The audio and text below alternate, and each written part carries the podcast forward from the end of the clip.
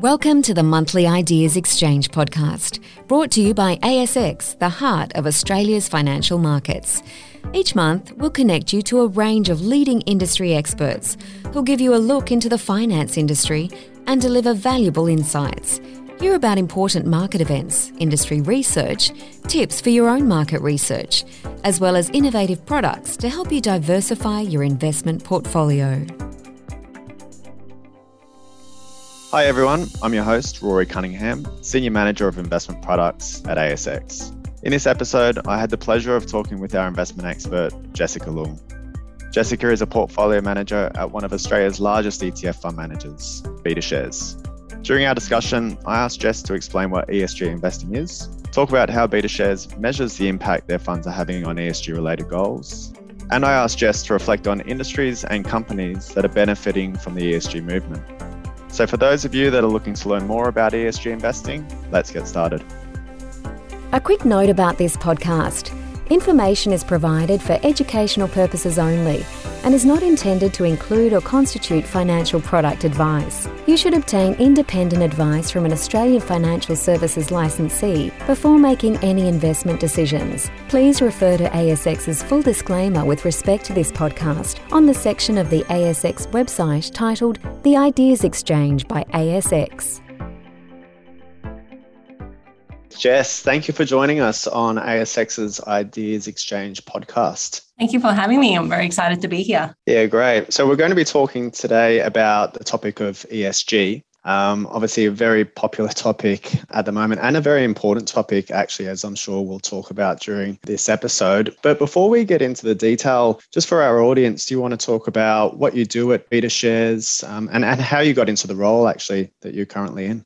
I'm an equity portfolio manager at BetaShares. I look after our ESG suite of funds. So that includes ETHI, Fair, Earth, our ethical diversified ETFs, along with some other international ETFs as well. So my role as a portfolio manager is to oversee and manage the underlying assets that the fund actually holds. So in my case, because I look after equity funds, it'll be the underlying stocks as well as the cash levels. And alongside my day to day as a portfolio manager, a big part of my role is also product development. So coming up with new ideas and building new products to bring out to the market for our investors. Uh, a bit into how I got into the role. So before BetaShares, I was at Macquarie Systematic Investments team doing a similar type of role, also managing index funds as well. Yeah, great. Very busy. And with the product development side, quite busy at BetaShares as well. I think you now have well over 60 products. Yes, we recently just uh, crossed the 70 product mark line. So there you go. It's going from strength to strength. Okay, so for this discussion, we've broken it into three parts. First, we'll start by defining and providing an overview of ESG. Then we'll take a look under the hood of the BetaShares methodology and discuss some of the industries, companies, and outcomes that are being achieved by that ESG investment methodology.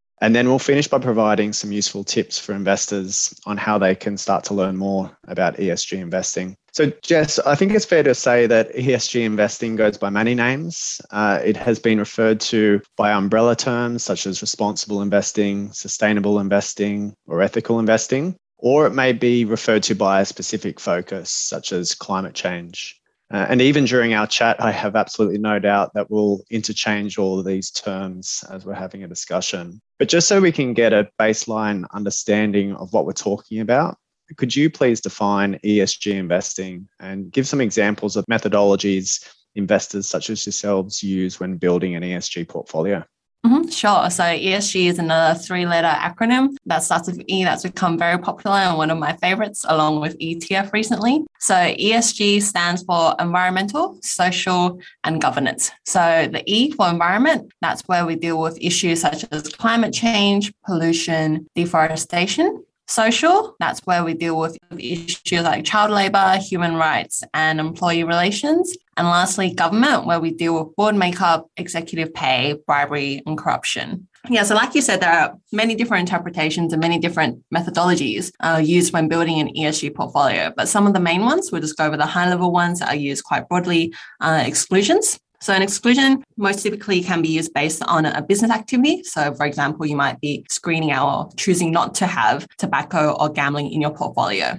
So that's one end of the spectrum. On another end of the spectrum, you can choose to include. So where we actively seek out names or include the best in class as well. And then you can also have something known as positive scoring, where a certain stock might be favored a bit more depending on certain ESG scores or aspects which you choose. Um, so ESG considerations are slowly and will become the norm. And what's more important is ESG integration. That's using research and data to inform our investment decisions and manage the ESG risk within the portfolio. And that's what we've done in our funds. And we can go through them in a bit more detail later on. Yeah, brilliant. I'm particularly interested in that area of ESG integration and how that's going to play out over the next five to 10 years. Um, and we'll dive a bit deeper into that during our discussion. The focus and popularity of ESG investing strategies is growing rapidly in Australia, but also around the world. So, according to the latest research by the Responsible Investing Association of Australia, there's now over $1.2 trillion in Australia that's invested responsibly. Given that there's just over $3.1 trillion in total managed funds in Australia, this means that about 40% of the assets in Australia are managed responsibly. That's up from 31% 12 months prior. Similar research from the Global Sustainability Investment Alliance shows that across the United States, Europe, Canada, Japan, and Australasia, sustainable investment in these markets has reached 35.3 trillion US dollars in assets under management. This equates to about 36% of all professionally managed assets across those particular regions. And finally, on ASX, we have seen an increase in the last number of years in a number of strategies that are focused on ESG. So now there's well over 20 ESG focused products across exchange traded funds, listed investment companies, and also mFund. So, with all this growth in funds under management and the number of products, Jess, I'm just wondering, do you have views on why is the interest in ESG investing on the rise globally, but also in Australia? What's driving the demand? Yes, I think it really all boils down to that investors are definitely caring more about their exposures and looking into more detail into what exactly they hold. So they want to combine the ability to meet investment goals along with their ethical values. So more and more investors are realizing that, you know, these two are not mutually exclusive goals. You can do good with your money while still achieving the financial returns that you're after. So we also have some stats as well following on from yours. So, according to the BetaShares Investor Trend Survey, so investor alignment with ESG principles continued to grow, with 46% of people reporting their investment decisions were based on ESG factors. And that's up from 40% in 2020. So, like we mentioned, all ESG components, the E, S, and the G, appear to be gaining traction, but environmental issues are now often the main area of focus for investors. And this doesn't apply just to your big institutional investors, but also to your everyday retail investor as well. So we can't exactly comment on the global, but because BetaShares, we know the Aussie market the best. And our data shows that when it comes to buying investment products, that 27% of all investors bought for environmental reasons. And that's compared to 11% in 2020. Jess, do you think there's any particular investor demographic that is leading the ESG charge? And also, has there been anything in the last couple of years that's really helped in create that step change in focus on ESG investing? Yes, I think um, a big driver of the demographic is just a younger cohort of investors. So, due to COVID, more and more younger investors are entering the market for the first time. And that's just combining the data that we have of ETF and especially our ESG ETFs. And with the majority of our ESG ETFs are still seeing inflows to this day. Yeah, I think the the ETF trend in particular, um, the fact that ETFs are so accessible, and as we'll discuss, you can wrap an ESG strategy into an ETF as well, and it's fully transparent, appeals to that younger investor demographic.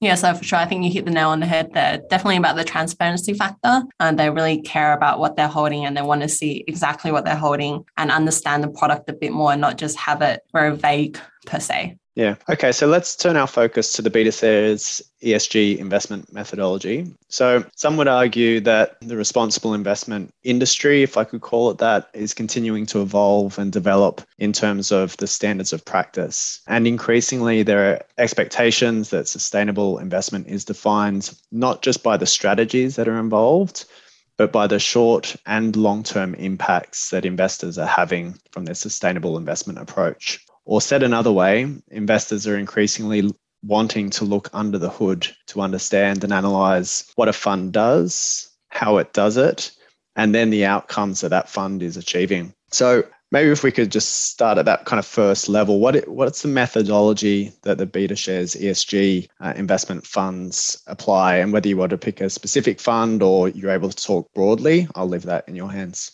Yeah, we can go through ETHI as an example. So that's the ticker ETHI. That is our BetaShares Global Sustainability Leaders ETF. So that is one of our most popular products, and it's currently sitting over $2 billion in funds under management. So this product was really a trailblazer in both the ESG and the ETF space. It was first incepted uh, in 2017, and it was one of the first to combine both positive and negative screens into the methodology. So a lot of the success of the ETF ETF was a result of constructing a true to label portfolio. And this has really resonated well with investors. And that is investors that are deep green, but also ones that are just starting or wanting to get into the ESG space. So ETHI will give you an exposure to a diversified portfolio of sustainable international names that are considered climate leaders in the space. So, how we do that is we select a top one third of performers in terms of carbon efficiency for the industry or are engaged in activities that can help reduce carbon use by other industries. So ETHI also has the most comprehensive set of screens in the market. All the names are rigorously screened for fossil fuel, human labor rights, and gender diversity. And we're also very transparent about our holdings. And the fund is also industry certified by the Responsible Investment Association Australasia or RIA. So when you're getting that data to be, enable yourself to first screen out a universe of stocks and then also uh, apply a positive lens to the portfolio, how do you go about collecting that information? Yeah, so the data collection process is quite rigorous and strenuous in itself. So we go through the broad universe of all the stocks that are investable, and then we get the ones that have carbon data, and then we go from there. Yeah, so quite an undertaking. Yes. So, say I'm invested in ETHI. Let's continue with that as an example. Mm-hmm. How do you actually measure the impact my money is having? So, for example, for every dollar that I invest in ETHI, is it helping to achieve the UN sustainability goals or some other type of impact? Yeah, so this area is actually very exciting because prior to a few years ago, we couldn't exactly quantify the impact that your investment had. So you could just say that you avoided fossil fuel companies or that you knew that you were doing good with your money, but it was very broad in general and you couldn't exactly pinpoint the impact that your investment had specifically. So with the advancement of ESG data collecting or reporting, we can really quantify reliably, compare across different funds and show the impact that your investment has. So we'll just switch it up a bit. We've been talking about ETHI for a while. So let's talk about FAIR. So that's our Australian version of the Sustainability Leaders ETF. So, for example, if you invest $1 in FAIR, that will result in an 85.4% lower carbon emissions than a dollar invested in the S&P slash ASX 300 index. So you mentioned UN sustainability goals. So just as a quick recap, so that's a set of 17 interlinked global goals by the UN or the United Nations designed to be a blueprint to achieve a more sustainable future. So some of the goals include ending poverty, affordable and clean energy, and gender equality. So to answer your question, 78% of FAIR's portfolio contributes towards these UN sustainability goals. And lastly, I think this one's pretty impressive. 100% of the power generated by the companies in FAIR come from renewable sources, as opposed to just 8% of the power generated by the companies in the S&P slash ASX 300 index. Yeah, it's a, it's amazing to be able to measure the impact like that. And I think that's been one of the real evolutions of the ESG industry, even in just the last couple of years. And I know it's something that ASX is uh, paying a lot of attention to in terms of how we can help improve that disclosure from listed companies about various ESG related metrics. Um, Jess, a question for you around industries. So, are you able to share a story of an industry that's benefiting from the ESG movement uh, that's held within any of your portfolios? And so when we talk about industry, it's really hard to go past renewable energy on this topic. So within the ESG, or in particular E or the environmental and climate change really stands out the most. So investors are increasingly looking to decarbonize their portfolio. Companies are also aligning themselves with the Paris Agreement and making commitments towards the net zero carbon emissions targets. And according to the IPCC or the Intergovernment Panel on Climate Change, 45% of the world's population is highly vulnerable to climate change right now. So this is an area that affects everyone and everything. So that's why I think so many investors care about it. And of course, you also have the current geopolitical events that have accelerated the deployment of green energy itself. So, very recently, Germany, which is the EU's largest economy, announced that they're committing 200 billion euros to bring forward its goal of 100% renewable energy by 15 years to 2035. So, putting all these factors in together, renewable energy companies really are the beneficiaries of a number of long term trends. So, you have the increasing amount of funds being invested into this space, you have the decreasing cost of capital, as well as, like you mentioned, disclosure rules such as the EU taxonomy. And more recently, the SEC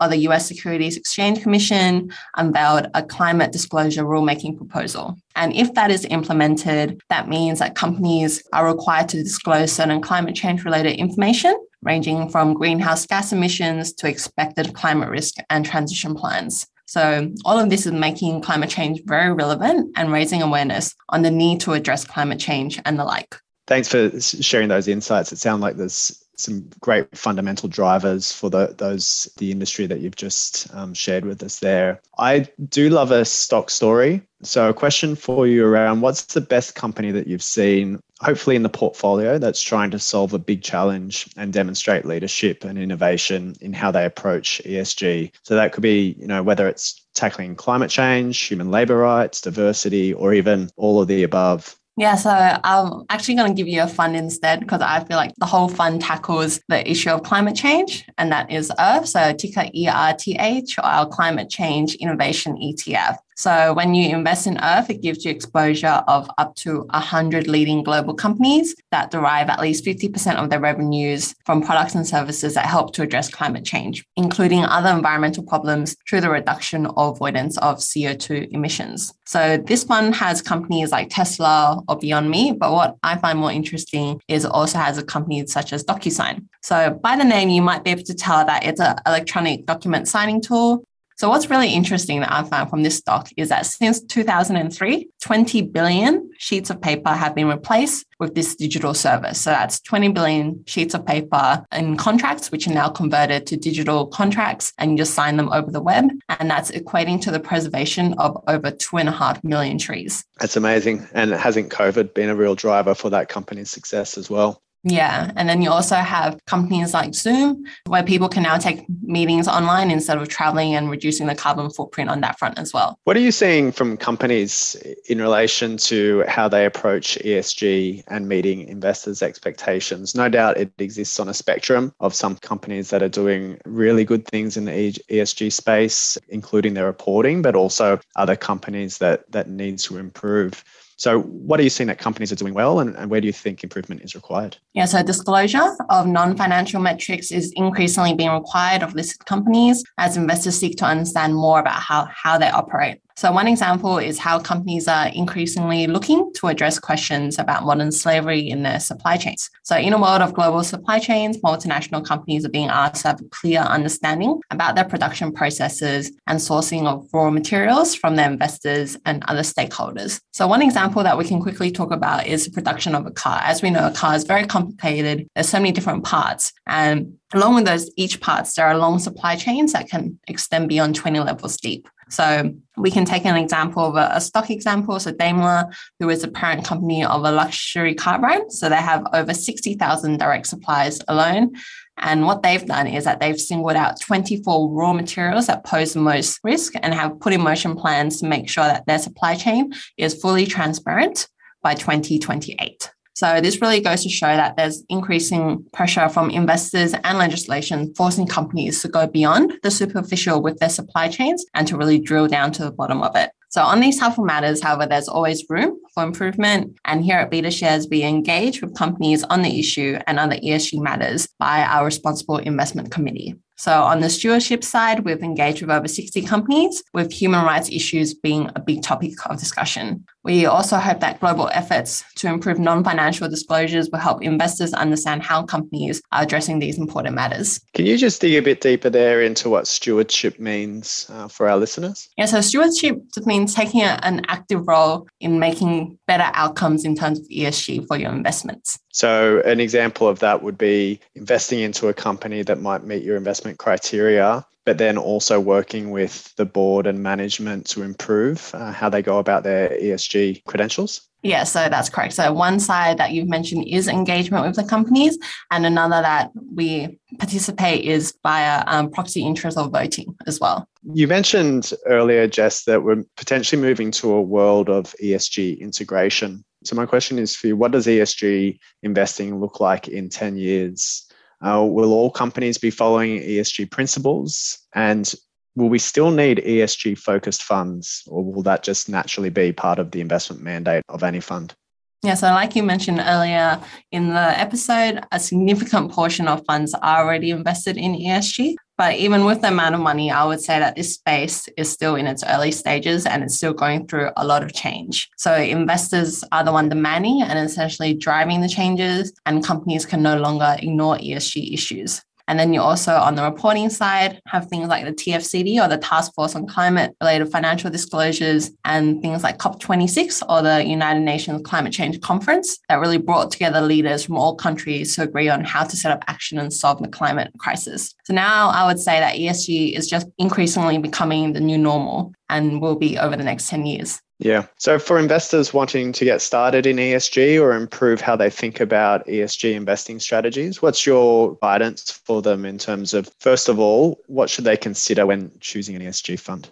Yeah, so I think what's really important here is to do your research or like the name of this segment, look under the hood and just really to have a think about what their own personal objectives are. So what are they after when they're looking to invest in an ESG or ethical fund? So they might value uh, certain screens more or decide to not have certain sin stocks such as tobacco or gambling. Uh, so after you've considered what your personal objectives are when investing in this space, you should then do your homework to really try to find a fund that best aligns with your values as not all funds are created equal. So, one of the main benefits of ETFs is transparency. So, you can have a look at the underlying holdings and make sure that they're aligned with what you're after. And where do you recommend they go for education? So, for more education, you can go to our website, betashares.com.au. There's lots of resources and education pieces. You can also find us on YouTube, where we upload a lot of videos and our webinar sessions yeah, that's great. I think for anyone getting started, I would recommend the Money Smart website by ASIC as well. They have some fantastic resources for any investor, whether you're, you're a beginner, intermediate, or even advanced investor. Uh, of course, the ASX website, and naturally, there's a lot of uh, podcast content out there where you can find specific content related to ESG. One final question for you, Jess, before we wrap up. What's your favorite book on ESG or a particular theme, such